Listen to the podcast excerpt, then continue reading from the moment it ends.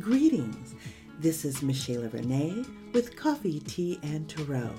Welcome to a world of fresh eyes on a magnificent experience, practicality to our lives through Tarot, and bringing home back to the cauldron. Thank you for tuning in everyone. It's Michelle Renee with Coffee, Tea, and Tarot, and glad that you are joining me today. I have my coffee. It's a little chilly here today, here in Long Beach, California, and so I wanted to take just a little bit of time to warm up my environment. So, of course, you know, uh, for those that are not aware, always light a candle. And we're going to get into the Illuminati Tarot by Casey Duhamel illustrated by Bob Gravenstein. Hopefully, I'm saying that right.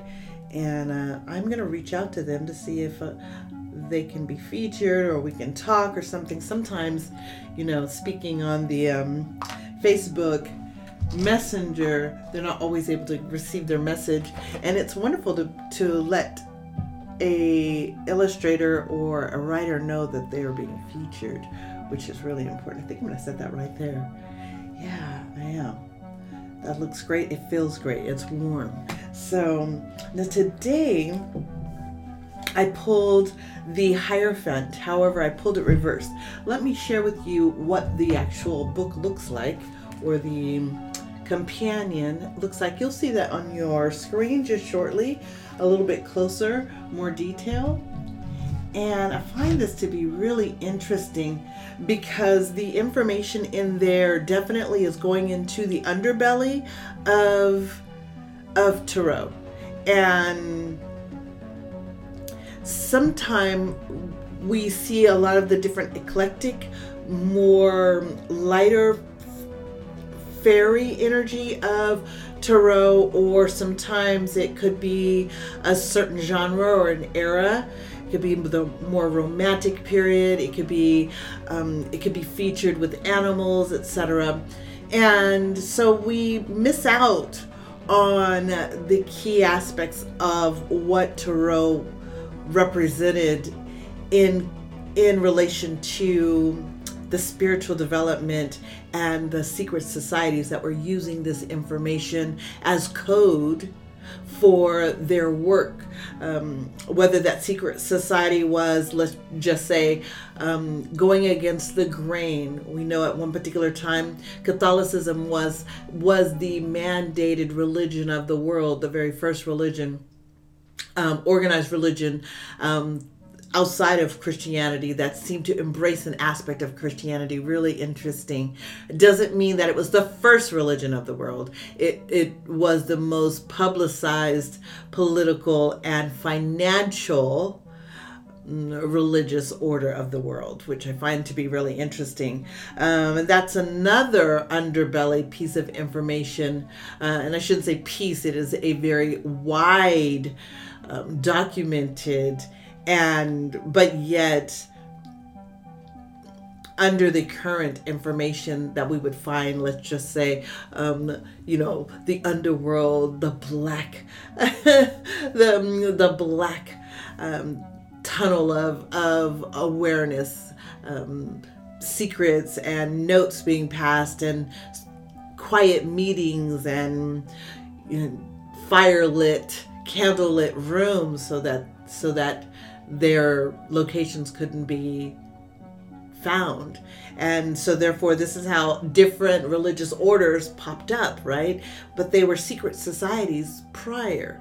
So, um, you could have different secret societies of Christianity until they became allowable because there were enough people to speak up about a particular belief system um, that it was more it was better to allow and agree as they say keep your enemy close. It was better for governments um, and those watching to know where religious communities were meeting.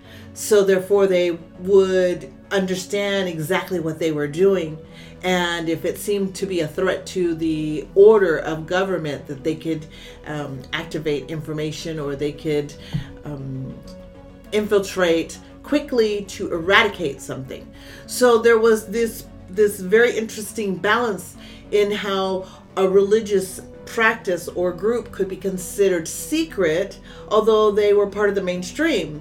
So we could um, link that with uh, Lutherans or or Methodists or Jehovah's Witness or um, Latter Day Saints. They they quietly met they were a secret society until there were enough in numbers where it was better to know where those groups of people were meeting and what they were doing in, instead of uh, not knowing where they were at all. Well, that is also the aspect of the Illuminati and the Tarot that there is an aspect of awareness that is discernible of quiet information that people have kept private within their own quarters of just a very few people and that very few people could be less than 100 people worldwide.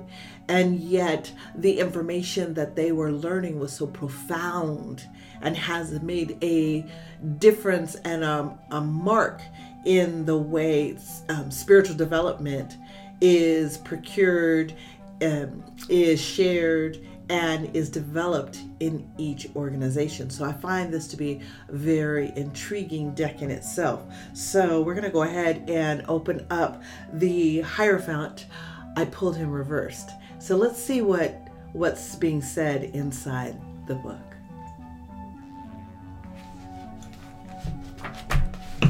The Hierophant. Ooh, very interesting. If I can uh, take a picture of this, I will and post it in the group. However, it is St. Vincent de Paul. One must be firm and unchanging with regard to the end, but gentle and humble as to the means. St. Vincent de Paul, 1581 through 1660. St. Vincent de Paul appears on an additional list of purported Sion Grand Masters. There are a total of three rosters the Dossier Secrets, which reside in the Bibliothèque Nationale, and two lists that are retained by the priory itself. It is one of these priory registers where we find St. Vincent de Paul. According to this document, he could have been the 17th or 18th Grand Master. This list contradicts the dossier secrets in that Paul would have led the organization at the same time as either Johann Valentin Andreae or Robert Boyle, as they are recorded on the dossier secrets. Priory documents maintain the fraternity cloaked its identity for political intentions during the mid 17th century, creating for itself a facade. These papers refer repeatedly to a secret society known as the Compagnie du Saint Sacrement, a historic organization founded between 1627 and 1630 by like minded noblemen and clerics. The fraternity opened under the guise of charity and assistance. Two of its notable members were the progressive priests Father Jean Jacques Olier and Saint Vincent de Paul. The latter was a Catholic priest, renowned for his charitable works, for which he was canonized in 1737. It is known of Saint Vincent de Paul that he worked toward the equ- um, equality of the genders within the church, elevating the role of women. He was a co founder of the Daughters of Charity, an organization that provided relief to the destitute, but was also an attempt to promote the prominence of women within the Catholic establishment. As a young priest, Paul was abducted off the shores of Marseilles and held in slavery by different captors. Some say that it is the official version. He was actually on a secret mission devoted to an esoteric education. There are those that believe Paul had been abducted, but instead spent his time in Notre Dame de Marceille, Limoux, not in Marseille, as the official story states. In the um, castle of Barbary, Vincent de Paul studied alchemy under the tutelage of Jean the Alchemist, very unsaintly arts indeed. The castle had been known as the Occult Bastion of France and was ordered dismantled by Prime Minister Cardinal Jules Mazarin, the very cleric whose disposition was the sole objective of the Compagnie du Saint Sacrement. This card in many decks represents the Pope as a leader of the Church of Peter, the Church of Rome, and in many traditional portrayals, a key or two keys are present. These are thought to represent the keys to heaven and the Mother Church. The fifth trump has varied through years, reflecting the surrounding political and religious environments and bearing different papal devices, um, accoutrements, accoutrements, excuse me, and apparel in different decks through the centuries. Customarily, the cards depict a papal rector attended by lower ranking relics, clerics, tonsured novices, or pages. However, in earlier decks, the Pope appears by himself. There's more, and we will share this uh, tomorrow, just learning about the um, particular card here of the Hierophant, the High Priest of the Tarot deck.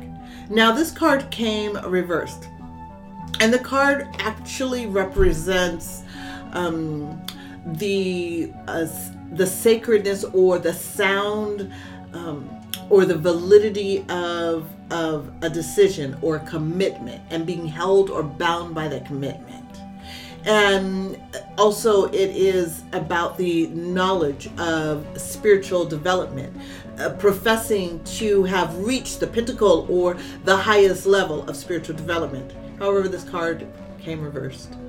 So, today, this energy today is not about accepting that you have reached a higher um, development spiritually, but that you are continually reaching and researching the information that is put out before you. It is not time for you to take everything as face value, but to go into research so that you can come to a higher understanding of of divine information, if that's what you want to call it, political um, uh, awareness, um, personal development, and then the strength in that so that you can make a stand for what you know to be true, not what you believe. What you know, not because someone said it, but because you researched it yourself. That is what the Hierophant reversed is giving us admonition for today. It's it's um not time for you to sit and just receive information because someone tells you this would be the position that you would take here forward. This is a time for you to check, fact check, double check, triple check anything that's presented to you so that you can build your grimoire or your journal of accuracy, of awareness, knowledge, and truth. That is what the reversed Hierophant is sharing with us today. Well, thank you for joining me. I will be back in tomorrow with Coffee, Tea, and Tarot. I'm really excited. There are a couple of things that we have that's going on, so let me just share that with you. Well, let me pick up this cup of coffee because it is definitely asking me to. It's very, very hot. and it feels good. So, around my hands. Okay. So we have a, a, a, wonderful event coming up. It is a no cost event, so definitely pop in. It is a three day know tarot like a pro. That is something that every person uh, can easily enjoy.